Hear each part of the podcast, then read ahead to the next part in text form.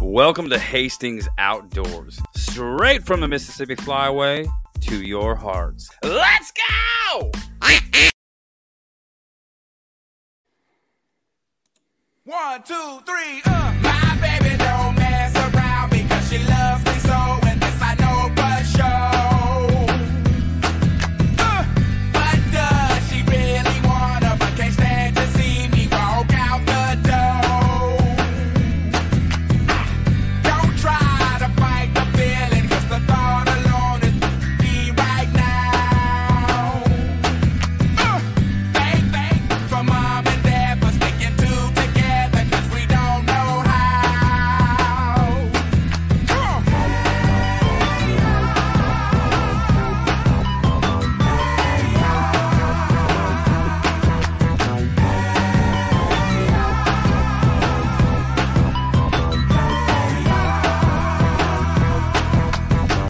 Welcome, ladies and gentlemen, to yet another episode of Hastings Outdoors. I'm your host, Andrew, coming to you not live in any way, shape, or form from the very frigid Hastings Outdoor studio located in the Arctic temperature.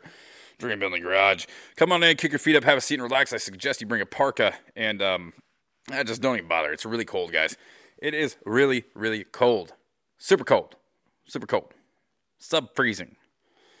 Yeah, so uh, just to put in perspective how cold it is for y'all's out there, it is uh, three degrees outside. Uh, feels like uh, negative 11, and uh, yeah, that's cool. That's cool. and mind you, it is uh, 2 o'clock in the afternoon. I'm recording this, so the high, I think, is. I think we're at the high of three degrees. I'm not really sure. Let's check this out real quick. But I know this week. Oh, I do apologize. The high today is five degrees. That is a balmy day, guys. I don't think it's going to get there. I really don't. Oh, at 4 p.m. it is five degrees. That is promising, guys. Uh, might might be able to bust out the flip flops. Oh my goodness, advertisements. Um, and this week is extremely cold in general. Um, yeah, tomorrow three degrees. Oh, whoa, whoa, whoa, whoa, whoa, whoa! I, I, I, I stand corrected, guys. Uh, Wednesday a heat wave of 19 degrees. Thursday 20, back down to 17, then 16 on Saturday, and uh, yeah, Sunday a balmy 18. But next week 31, upper 30s, 40s, upper 30s. Back to business as usual after Hurricane Gerri has exited the scene. So that's cool, right? Uh, all good stuff going on there. Um, and whatnot. So, yeah, there's that. Uh, that's cool, right? It's cold, actually. It's very cold. Uh, freezing out here, guys. That's why I'm wearing this awesome jumpsuit. Or, uh, you know, it's not a red jumpsuit, nor is it an apparatus. It's just a jumpsuit, guys, for uh, for hunting whatnots. Um, it was a gift, and uh, I'll put it to use. Yeah, yeah, guys. oh wow. Speaking of colds, I tell you what, uh, there has been a lot of seasonal stuff going around in this area, northern Indiana in general. In generals here, all right. And uh, I don't know what is going on, man, but I've had some some kind of phlegm uh, for about a week now. Just you know, I'd cough up a little bit here and there. Didn't seem like a big deal. Nose was kind of funky here and there, but never really consistent. And uh, man, I tell you what, I, as soon as I lay my head down at night, I just start coughing up a storm. It's driving me nuts. I wake up in the morning, hack up all sorts of nasty stuff that's not good. And uh, yeah, no real symptoms other than that and that. not really sure what's going on, guys, but I do I do feel like it's been zapping my energy a little bit. Not not too uh, not too keen on that.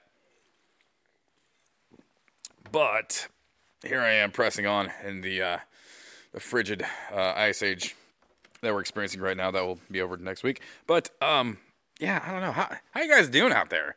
I hope this finds you well, and if you're uh, experiencing the aftermath of Gerri, or uh, I saw another there was another another winter storm, uh, winter storm Heather, uh, hitting. Oh my gosh, the air is just choking me to death, guys. Hitting the west coast uh, out there in Oregon or Oregon, however you want to put it. I think it's just pretentious to really try to try to do the haughty toddy version of pronunciation. Uh, I don't know. Anywho's, it's so uh, yeah. Uh, Hurricane Heather. Yeah, sounds fearsome. Um, no offense, Heather, but uh, it's supposed to bring uh, a lot of a lot of ice and snow and whatever not winter wintry mixed junk to um to the west coast. I think it's gonna cross the Rockies somewhere, and then I don't know. I, I didn't really pay that much attention after that. I really got hung up on the whole the whole hur- hurricane. Oh my goodness, it's not even a hurricane. Winter Storm Heather, Winter Storm Gerri. Who gives a crap? Why are we naming winter storms? It's just it's just weather, guys. Oh, this is this is rain shower Steve. It doesn't make any sense. I, I feel, oh man, the Meteorological Society of America, if that is a thing, I think you guys are out of your out of your mind. Um, yeah, I don't get it. I really don't get it. If anyone has any insight on that, good for you. It's not that important. It just drives me nuts.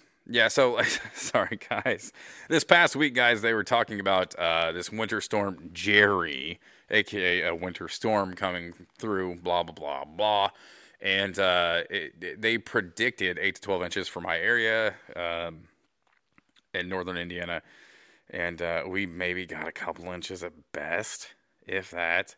Uh, the worst part of it all was the wind and the the cooler temperatures in the wind. Obviously, you have a system come through; it's going to drop the temps a little bit this time of year, and uh, the wind. That was about it, guys. And uh, this week, I guess, is the aftermath or the tail end of that. I'm not sure. I am no meteorologist, but uh, yeah, you get a big system come through. It's going to drop temps for a pinch, and then then Heather's on the on the back end of that. I don't even know what's going on there, but uh, who knows? All I do know for sure, guys, is it's really cold out here. It is really cold out here. Uh, but yeah, that's about it. So, guys, without further ado, let's uh, let's dive into the podcast here. Get the whole rantage out of the way. Um, man, I do apologize if I cough or sniffle a little bit here and there. I'm not sure if it's the, the freezing cold temperature here in the garage or the cold. I don't know. At this point, I really don't know. But that's okay. Uh, still in good spirits nonetheless. But any so guys, the mission statement for the podcast, just so you guys are aware of, of, of what my, my aim is, my goal, whatever you, whatever you want to look at or call it, words, stuff like that. Um, the mission statement is sharing my waterfowl and outdoor experience to promote the participation and conservation of our natural resources. And the latter of that, the conservation of our natural resources, actually ties into uh, most of I don't, I don't know part of what I want to talk about today. I don't really know, guys. Um, I I mentioned in the I guess I guess a little spoiler alert here. I mentioned in the previous podcast that I was going to talk about the the status of waterfowl uh, waterfowl numbers as far as the birds themselves and uh, waterfowl hunter numbers. Um, but uh, oh my gosh, guys, I this is such a can of worms trying to find information and trying to trying to ascertain any any uh, logical conclusion or really any any you can't it's hard to narrow down guys. It's really hard to narrow down to it, it you're not going to find one smoking gun in any of this. Um, it seems like there's a lot of subtle things that are occurring and and co-occurring or occurring at the same time. And it's it's just I don't know. Much more research is needed, but that's kind of what I'm going to talk about here a little bit, and then uh, who knows about the rest. But yeah, I don't know, guys. It, it, it, I was doing some research for this in preparation for this podcast because I said, "Hey, guys, I'm going to do that," and I did that. But the only problem is, is I have nothing conclusive to give you guys. Uh, like I said, no smoking gun on any any any aspect of this. To be honest with you, and it's really hard to narrow down because there are so many variables at, at play. Anywho, we'll dive into that momentarily. Um, it it's a doozy.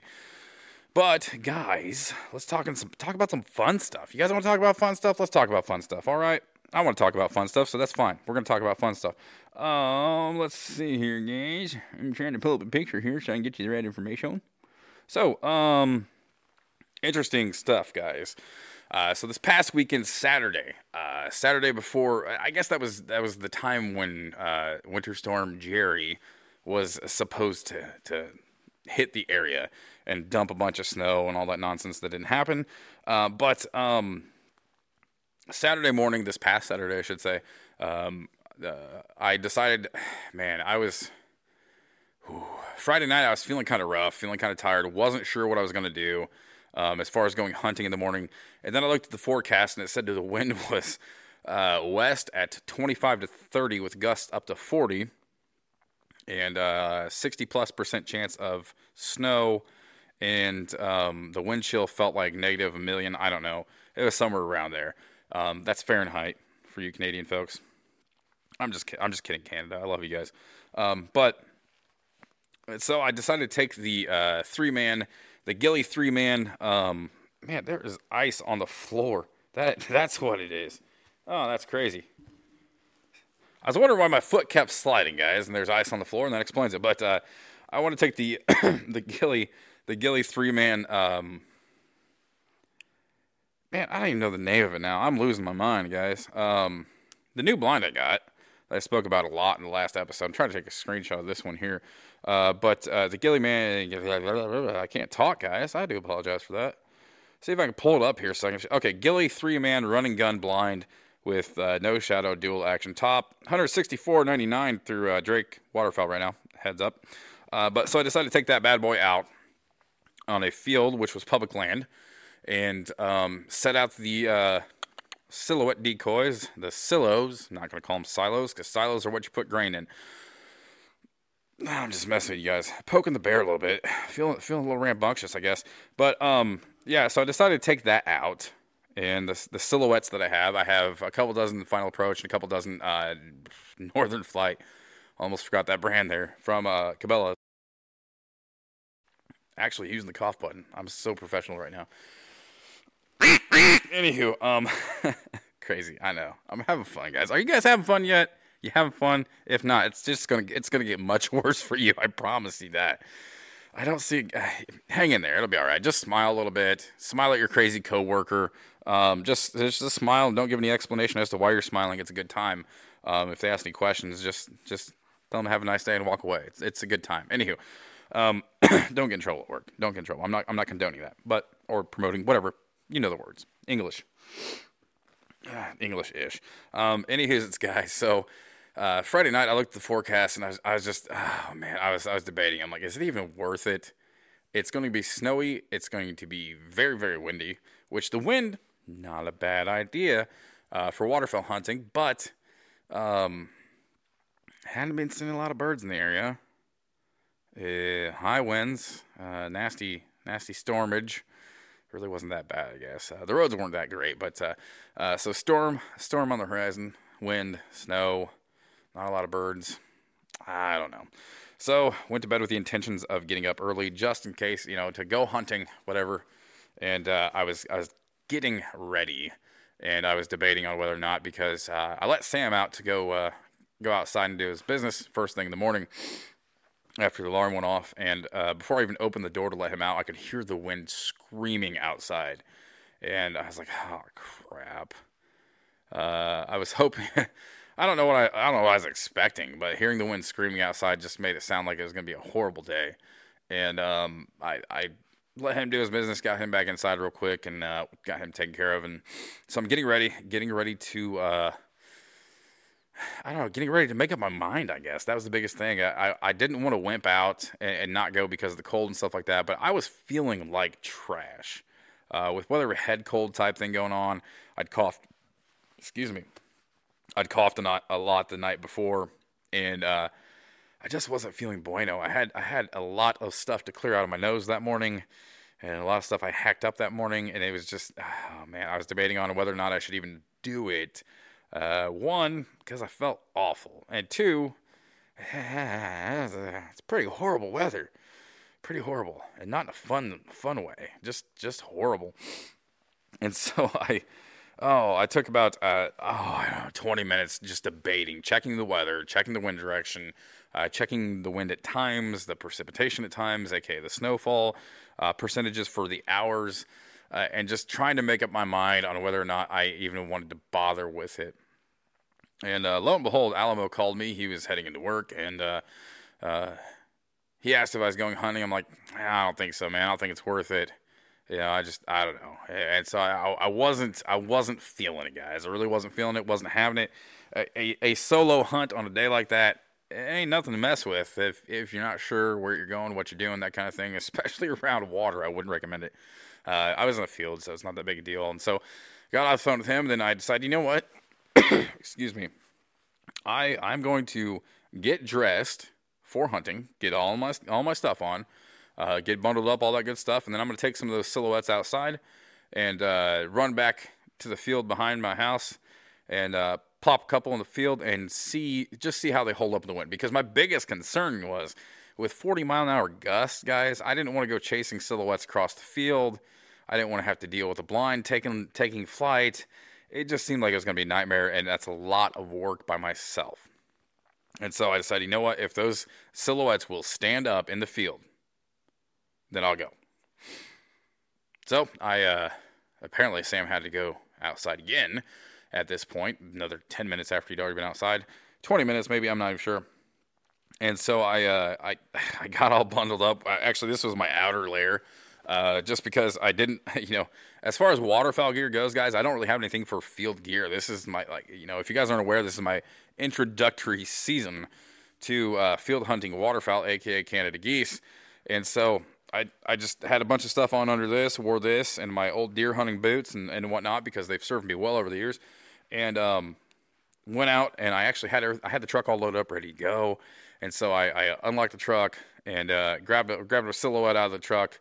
I think I grabbed two of them. I'm not sure, and uh, walked a ways behind the house until I hit the field. And um, uh, the reason I went to the field was because there's there's no wind block, and if they're if they're not going to stand up without wind block, they're not going to stand up in the field I was planning on hunting. So logically speaking, it seemed like a perfectly scientific idea. I know, right? And so I, I, I, walk back there. I, I, I stab the silhouette in the ground about three inches or so, and then I walk back about eight foot just to see what happens. Like I, I got my headlamp on because it's pitch black now. The wind is screaming, and uh, I'm watching the silhouette just kind of. Oh, hang on. Just just a little flicker in the wind, little little bouncing in the wind.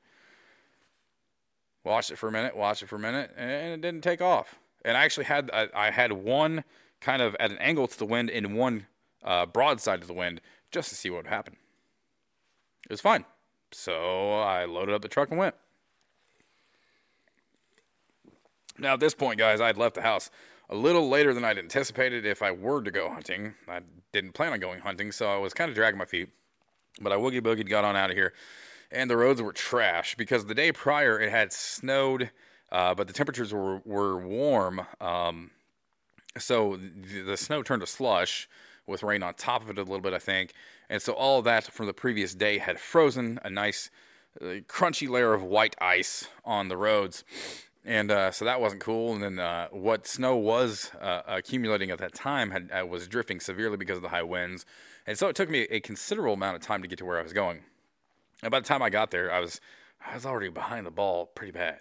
Uh, but I uh, Oh man, I got to where I was going. I got checked in and all that good stuff, and ended up finding finding the spot I wanted to hunt. I actually I thought I could walk to where I wanted to go. Uh, in relation to the parking area, I thought it was a lot closer to where I wanted to go. ended up being like seven times the distance. So I ended up uh, signing in, taking the truck around uh, down the road. You can't drive on on the uh, public lands out here. That's no no. and so I got all my gear and, and ran up to where I wanted to set up. Took forever to get out there because I was dragging dragging stuff. I, I had a little little uh, utility wagon with me, which uh, in hindsight not a bad idea, but uh, the ground was still actually soft from the day before, so that ended up being kind of a pain in the butt. But I, nevertheless, guys, I, I, I I braved the elements. I got out there. I got the blind set up, and uh, went back, moved the truck back to the parking area, and uh, ended up walking back out there and I was sitting there for a little while, and I, I didn't see anything flying uh, for the longest time. Then I think I saw a, a crow, uh, maybe a pair of crows. I don't know. That was about it, and a, and a couple of smaller birds that were just kind of bouncing from co- cut corn stalk to cut corn stalk. And uh, that was it. That was it, guys. And after about an hour and a half of sitting there not seeing anything, and the wind just howling, howling, I said, "All right, I've had enough." And so I, I packed up as as quick as I could and uh, went and got the truck, parked it down closer on the edge of the road to where I could walk straight to the road versus you know blah, blah, blah, around the cornfield and stuff like that. And got loaded up and headed home, and, and that was about it. And I can tell you, I can tell you this much, guys. Um, after that, uh, after getting out there, getting set up, getting unpacked, loaded out, um, set up, all that stuff, tearing down, packing back back up, and then you know finally getting the truck to go home, I was flat exhausted and I, I, think I think in part that was because of whatever cold thing I've been kind of halfway fighting. I don't know, and um, also because it was so cold out there, guys. It was freezing cold. It's actually below freezing. It's actually below freezing, and um, I forget what the temp was that day. I think the high that day was twenty ish, twenty ish, maybe. I don't know. Uh, but with wind chill, it was it was below zero for sure. Uh, the felt temperature that is, and and whatnot. And so I think I think in a combination of of, of hiking out there myself in the cold, dragging all the crap out, dragging it back, and and really just the temperature and then the whatever congestion, phlegm, cough, cold nonsense I have going on. It just it just evaporated what little energy I had that day, and I was flat worn out. Got home at like uh, 10.30ish and i was ready to go to bed. It was a bad day guys. It was a bad day. Didn't see any birds but the blind worked out decent. The blind worked out decent i still got to figure that thing out because you know it's it's not perfect but uh, i i i, got to tinker with it a little bit and see what I, what I can do but anywho so on top of that guys i i, I just want to throw this out here real quick i also picked up a Ghillie one man uh, modular panel blind so it's the one man version of the three man running gun that I, I, talked about before. So uh, go check this out at Drake Waterfowl. I think the sale ends today, but um, oh wow, yeah. So they have this uh, the Ghillie one man for uh, let's see the the non sale price says one ninety nine ninety nine. So we're gonna call that two hundred bucks. And the sale price is sixty nine ninety five, aka seventy bucks. So one hundred thirty bucks off for this one man dealio. And uh, I'm really leaning towards this because I think I think the one man would be a better solution for me, uh, just because um, if I'm solo hunting, it's a lot less work. It's a lot less work, a lot less to hide, and whatnot. And so, uh, definitely interested in that. And I've got that on on the radar. As soon as FedEx or whatever shows up with it, we'll be good to go. Uh, but until then, uh, don't know, don't know. We shall see. But uh, yeah, so that's it, guys. As far as season prep updates, I'm still looking to get after it, get out there and get birds. Uh, but uh, shoot, I forgot about this. I, I, think this weekend I'm going to try and get out there and get some birds.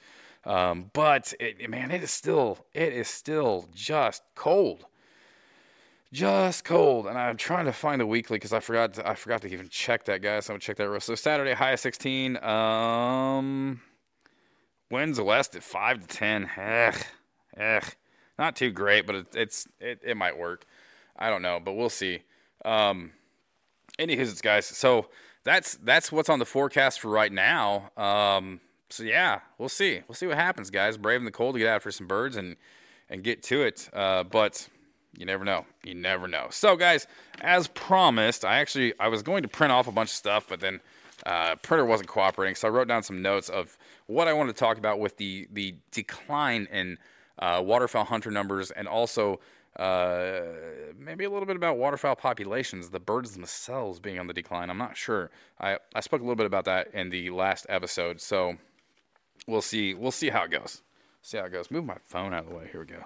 Okay, so it's it's not a secret that uh, waterfowl populations are are, are declining. Um, the birds themselves, that is, the waterfowl themselves, are in decline. And um, I think I read in the last, I, I don't know, I had, I had some stuff pulled up, guys. I don't know. I was trying to get prepared for this, but uh, yeah, here we go. This is what I wanted. To, I think this is what I talked about last uh, last episode a little bit. Um, but I'm gonna throw some facts out here, aka um, read some stuff here real quick. And so let's see.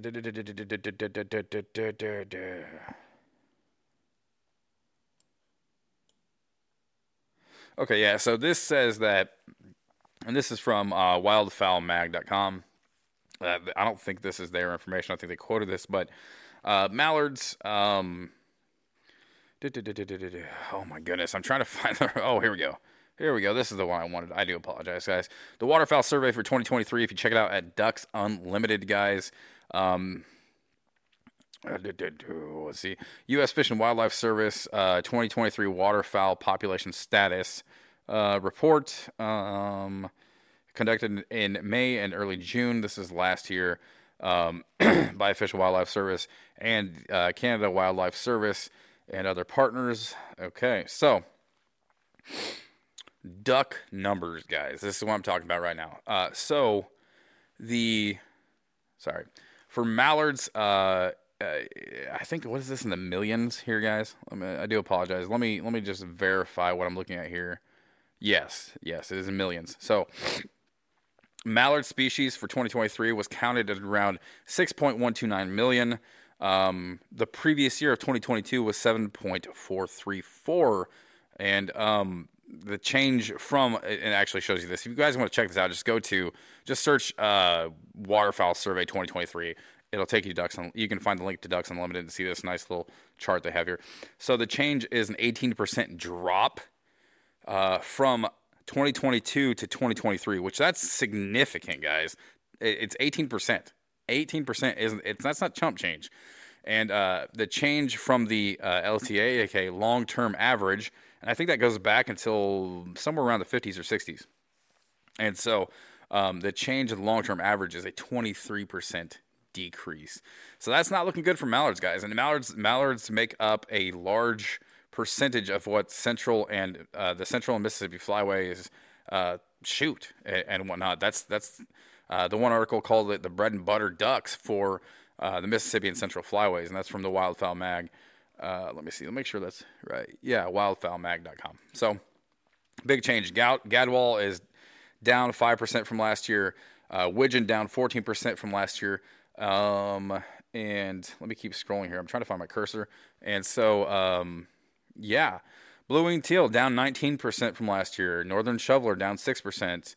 Um, let's see. Redhead down 13% and scaup down 4%. Now, there are a few positives here, guys. I want, I, want I, I just list off the negatives first to get them out of the way. But uh, green wing teal up 16% from the prior year, so that's cool, right? And uh, northern pintail up 24%. That's promising, guys. That is promising. Uh, canvasback was up 6%. That is a good thing. Uh, we need all help we can get there. So, overall, guys, uh, taking all the ducks into consideration uh, for you know all all the ducks that I just covered um, into consideration uh, for the average or whatever you want to call it, the the previous year's population. Uh, we're looking at 32.32 million for 2023, and then uh, 2022 it was 34.657. So that is a drop, an overall drop of seven percent in waterfowl populations. Now, compared to long-term average, that is a uh, excuse me, guys. That is a nine percent drop over the long-term average. And this says uh, May ponds, uh, U.S. and Canada. Um, this is just another little tidbit of information. They they were estimated to be uh, 4.975 million for uh, 2023, and 20, 2022 was 5.457 million. Excuse me. Uh, that is a 9% drop in one year and 5% from the long term average. So, excuse me. All, all that to say, guys, that uh, it's no secret that uh, across the board, for the most part, except for a handful of, of species here, um, duck numbers are down. Duck numbers down. And the biggest impact, I think, is the mallards. I think that's the biggest noticeable impact. And so you got that going, okay? And and the the other looming, dooming, glooming, whatever question or, or issue is that hunter numbers are actually down, which that may seem contrary to what people uh, people are experiencing uh, when they go to the refuge or they go to uh, whatever place they're wanting to hunt. It may seem contrary uh, to say that uh, the hunter numbers are are down uh, when it seems like there's so much more pressure and so much more competition in certain areas. Well, there's a lot that goes into that, and so that's that's that's one issue. And that's actually an article from Realtree. Um, if you go to Realtree Nation and uh, check out the Duck blog, uh, there. The, I don't even know what the title of this is, guys. Oh man, I don't know the the little header, whatever you call it here, says yes, hunter numbers are dropping, but that makes folks wonder why pressure seems crazier than ever nowadays. Uh, a look inside the numbers might reveal some answers and even possible solutions. Now, hunter numbers are down, duck duck population is down, so one might logically say that well, hey, if if people aren't seeing as many ducks and it's not it's not it, the juice isn't worth the squeeze, that might be why people aren't hunting like they used to. Now that's a that's that's a logical conclusion, uh, uh, but it, it lacks lacks taking account for all the variables that go into it. And this is this is where it kind of gets fuzzy, guys. So I I man, I was trying to find as much information as I could to to give any any kind of conclusion or anything like that that I can. And the, the problem is, is there, there simply isn't there isn't one one glaring issue to solve. It seems like it's it's more of a domino effect of several things. Um, and so, anywho, we'll just dive into that a little bit. Take a little bit from my notes here, guys. So, hunter decline. Um, it's kind of crazy. One uh, one article suggested that uh, the baby boomer generation was actually um, man, where's my cursor here, guys? Sorry, uh, was actually one of the uh, the largest generations as far as uh, made up the, a largest uh, a large portion of waterfowl hunters. Well, they were the biggest generation until the millennials came along, and so that kind of makes sense. There, it's a population thing, guys, and so the, the the more people in the population, the more people in generation, the more likelihood you're going to have of whatever, more duck hunters, waterfowl hunters. So there's that. Uh, but so one theory is that the the aging, the elder baby boomer generation is just simply hanging up their waders, um, and and not hunting anymore. Now the I forget what I, I I do apologize. I don't have this exact information in front of me, but that article said somewhere around the age of seventy, most uh, waterfowlers. Uh, call it quits for waterfowl hunting, and, that's understandable. I mean, God bless you for making the 70 and with a lot of the aging or the elder baby boomers or even even the mid baby boomers being somewhere around you know that late uh, you know late 60s um, it could be it could be one uh, explanation could be is that there are a lot of them just simply giving it up. And especially you know with with a lot more uh, a lot more variables to go into than that but this you know say the population of, of ducks is down well you know you've got guys that are approaching the end of their their hunting careers and uh, the duck populations are nowhere near what they've been accustomed to seeing in their in their career their hunting careers.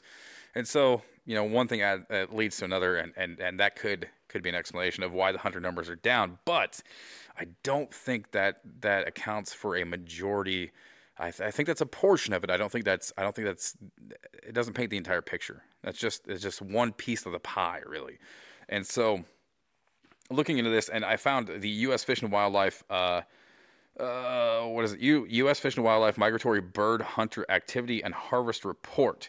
Now, this is this is the official official um, information on hunter numbers.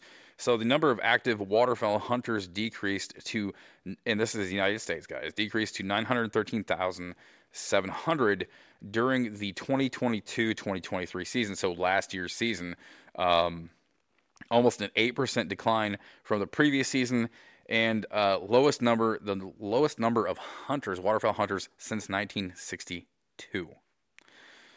Eh, that may not seem like a big deal guys. It, you know it may not seem like oh 8% is not bad right? But you take away 8% of, of the money that goes towards wildlife conservation and it makes a decent impact guys. That's a big chunk of change. It really is. So eh, you know it's crazy. But it also says that uh, from the 20, uh, 2012 uh, 2013 season to the 2022 2023 season. So a 10 year gap here, guys.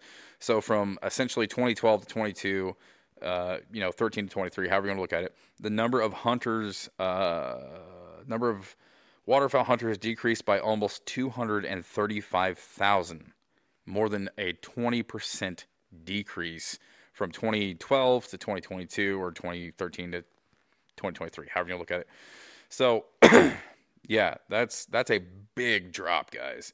It is a massive drop. Now, there are some things you could look at to see what happened there. Well, there was a big, a, a there was a, a brief spike uh, during the pandemic of duck hunter numbers increasing, but they quickly and rapidly and almost exponentially dropped off shortly after that. So uh, it seemed like there was a minor resurgence followed by a a, a, a great drop off after that. So there's that.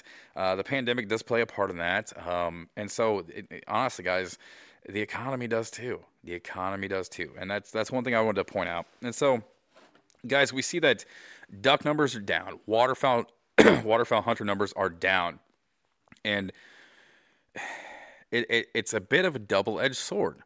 The duck populations are hurting, and, and how do we help that? How do we how do we uh, protect that natural resource, or how do we help that natural resource kind of rebound a little bit? Well, now one, we can't control the weather. We can't. That is a big variable. There's there has been a drought across North America, specifically in the breeding grounds of Canada.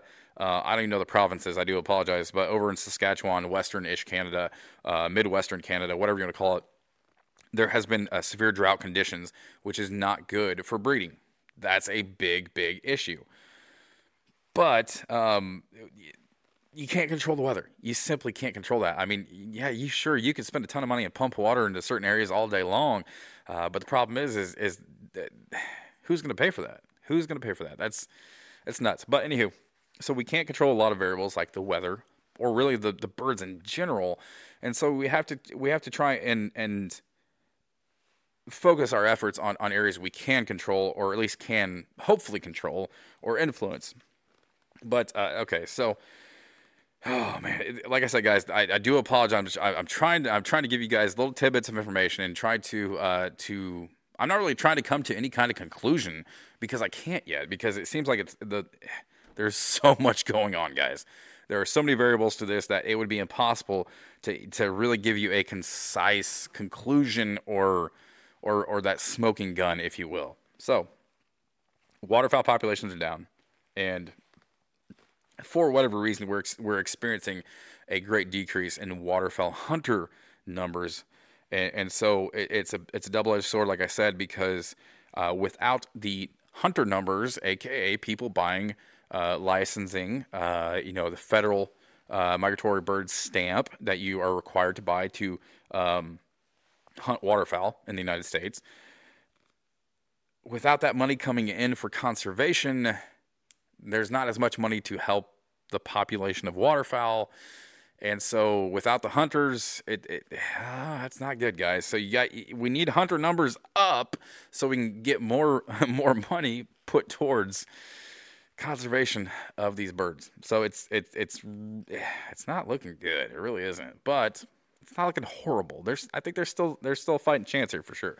So anywho, some of the like I said, guys, I can't I can't give any conclusion, but some of the things that I've I've noticed, or uh, themes, I should say, or or variables, however you want to look at it, is uh, as to why the hunter numbers are in decline. Uh, one, the waterfowl populations are down. They're down. That's it. And and and there's no fans or buts about it, guys. If if if you hunt in an area like I do and you don't get very many good opportunities to harvest ducks, I, unless you're crazy like me, you're not gonna, you're probably not gonna put up with it for very long. Uh, you're either gonna gonna travel or just find something else to do. And uh, that that's that's my take on it. So that is one aspect. Waterfowl populations are down. There, like I said before, there was a drought across North America, specifically the breeding ga- grounds of Canada and uh, Louisiana, Arkansas, uh, the the the south just uh, east of the Mississippi River, I should say, experiencing decent drought. And there, there were some other portions of the Mississippi Flyway that were also in a pretty good drought. And the country in general has been dry for a while. Uh, not bone dry, but it's been uh, in drought condition, I should say. And I, I definitely experienced that in my area, guys. Uh, birds have been been uh, pretty much sticking to larger bodies of water um, and and that kind of thing because well, the marsh and the, and the wetlands aren't that wet. So there is that. That is a variable we can't change, but it is a variable nonetheless. Now, another thing, another thing I want to throw out here too is migration shifts. Now, there's a lot of a lot of internet bro science on migration shifts, and, and I know a lot of people try to say, "Oh, well, you're just making it up," blah blah blah blah. You know, you're just whatever. There's a lot of a lot of armchair quarterbacks that think they have the answers for all of this, and and and and like to uh, like to scoff at people who who you know throw the term migration shift out there as as they're doing something wrong or they're just not that good a hunter or whatever it may be. Uh, but migration shift, it is a real thing, guys. Uh, look it up. There's a lot of research on it right now, and it is a real thing. So birds birds aren't moving in areas that they used they, used to move to. Um, I know Louisiana is, is, is feeling the impact of this pretty bad.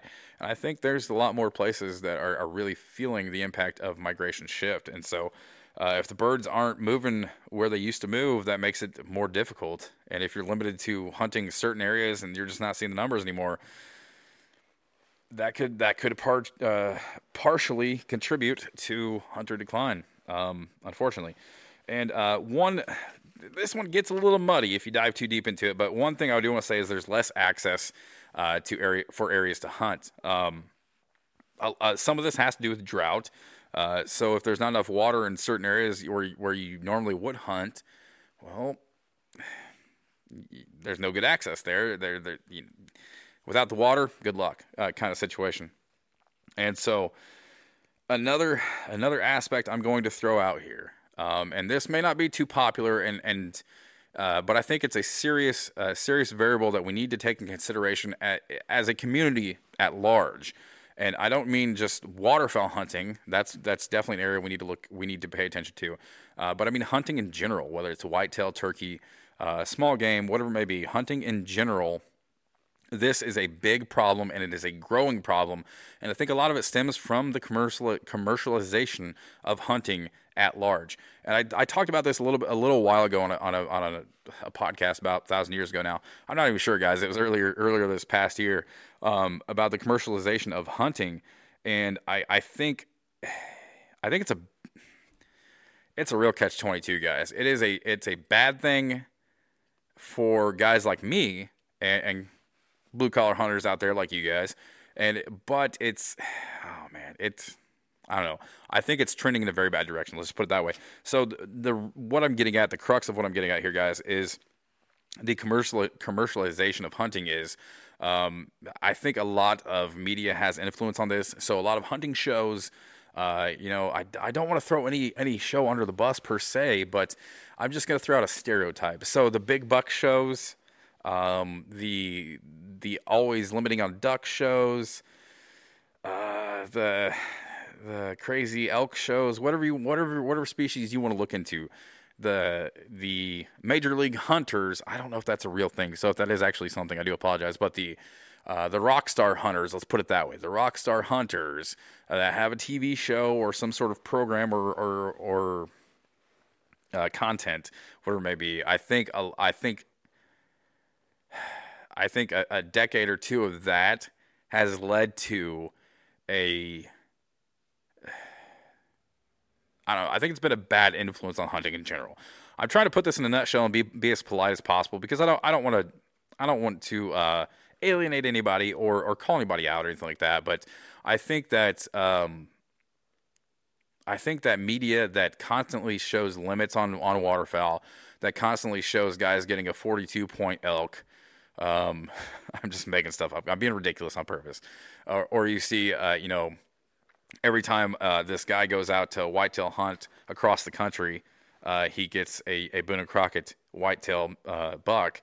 You know, uh, the the chasing of ratings, I think, is what is hurting hunting the most.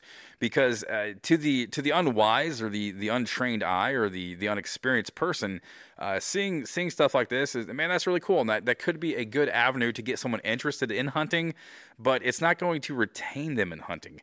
It, it's going to uh, spur a fad of hunting, but it's not going to make hunters.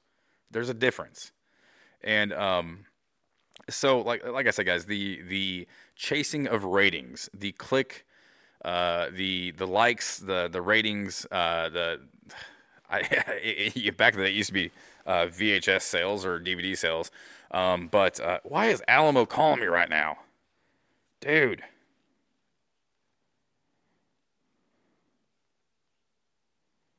Oh my gosh, Alamo.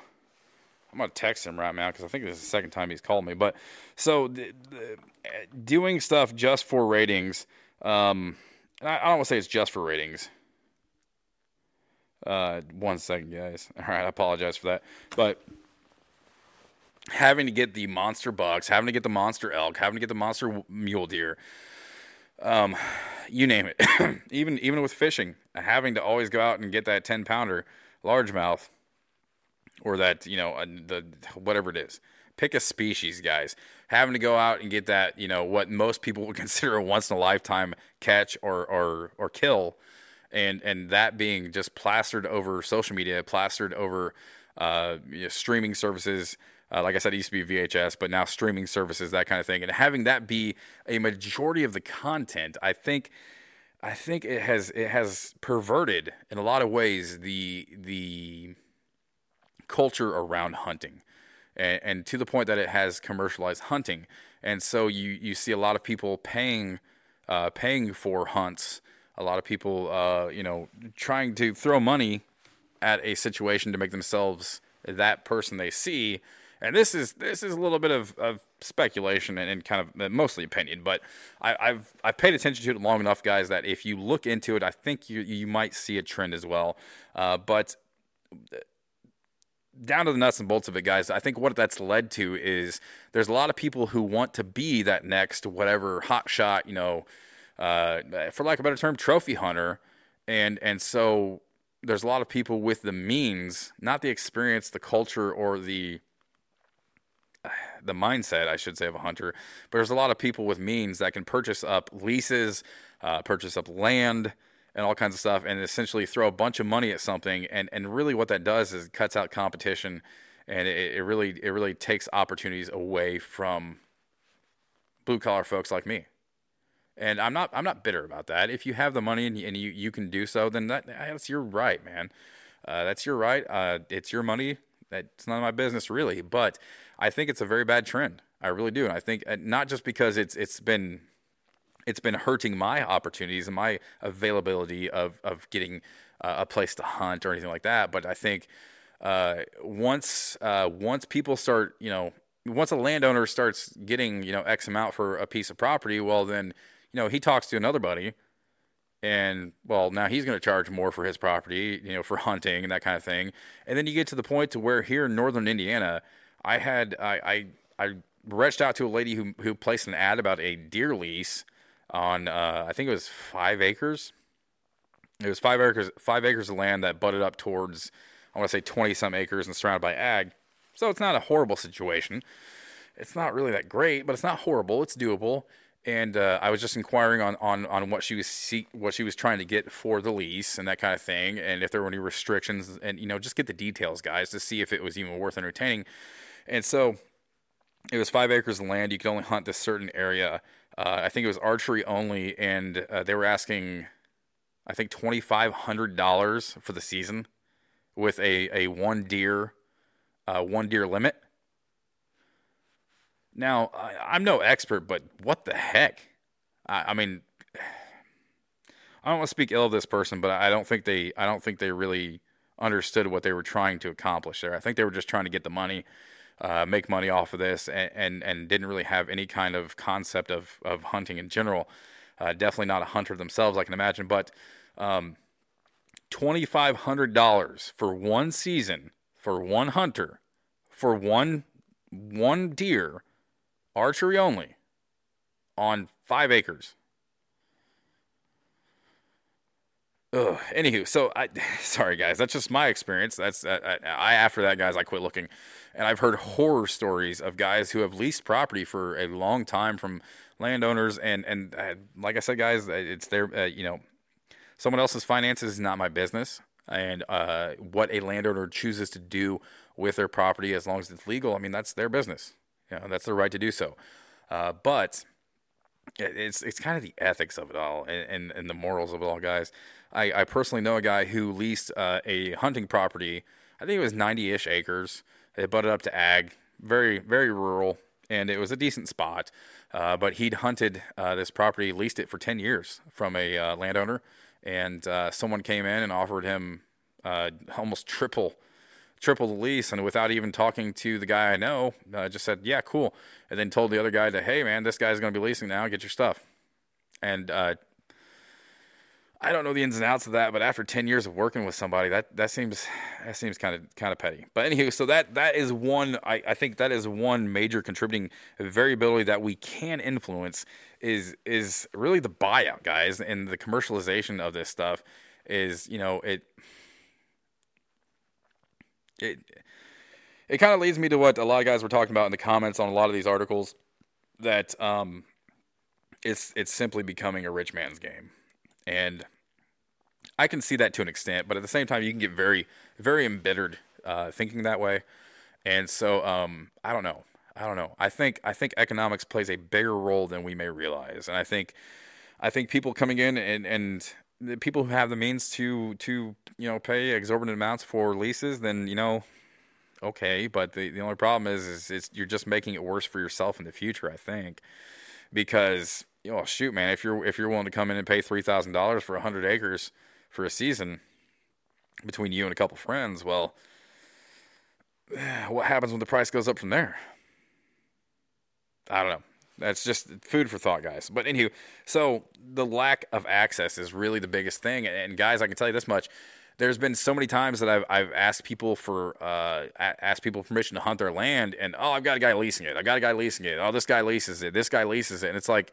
Whatever happened to just making friends, man? Whatever happened to just common decency of like, hey, buddy, you know, if if if you you don't mind me sitting on your back 20 acres out back here trying to get a whitetail deer this season, you know, I'll, you know, one, I'll make sure nobody else is dicking around on your property, and two, um, you know, if you need you need help with something, I, I'm pretty much your neighbor. You know, you know, you need to help throwing hay bales around. You need help with something, you know, let me know.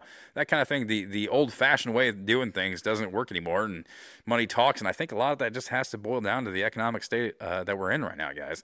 I think that's the the the inflation and the economy is, has it plays a big impact on this, and I think that's that's unfortunate. But anywho, enough about that, guys. Uh, another thing I, I do want to throw this out though it is I've seen this in a lot of the comment sections on almost every article that has a comment section is that uh, guys are really really complaining and and and having a hard time swallowing the prices on a lot of stuff nowadays, especially ammo. And uh, a lot of guys have mentioned that the uh, the price of licensing has increased, and the, the price of ammo nowadays is just crazy for just basic steel ammo. And I do agree to an extent with that, um, but I don't know, guys. So that's that's a variable I want to throw out there, and I wanted to consider because I saw so many comments related to that. I it's hard to deny it. And then. Uh, as far as this year goes, guys, I definitely want to throw this into the mix as well. And I'm getting kind of long winded. I do apologize. I'm running out of time. Uh, but El Nino has also played a big part in this year's season as far as migration goes.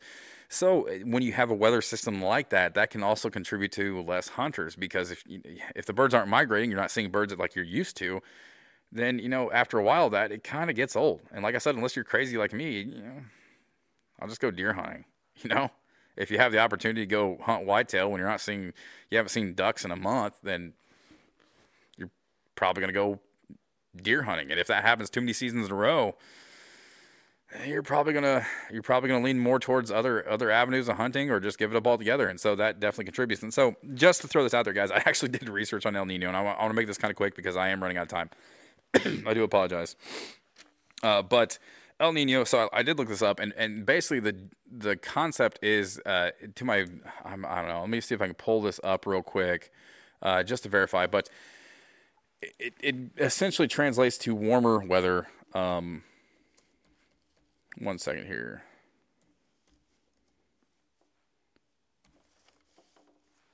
Trying to pull this up. It, it essentially means warmer weather north and uh, wetter weather south. Um, I don't know. Let's, let's try to pull this up real quick. But El Nino, uh, obviously, warmer weather in the northern states and, and northern as far as Canada goes too. Um, that does that does have an impact. It's not going to push birds down yeah, it's great for the birds. They don't have to move as much or as soon. Uh, but at the same time, it's not good for hunters, and uh, that can be a contributing factor to hunter decline. And so, let's see here. Where did it go, guys? I'm trying to find something. Is that it? I think that's it.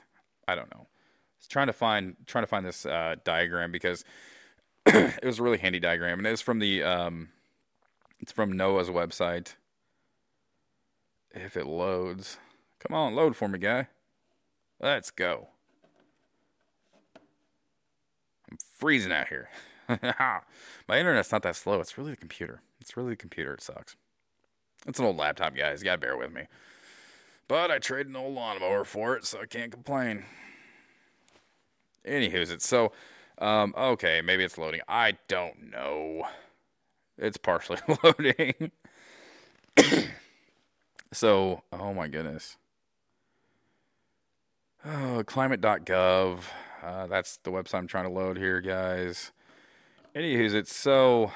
Oh my goodness.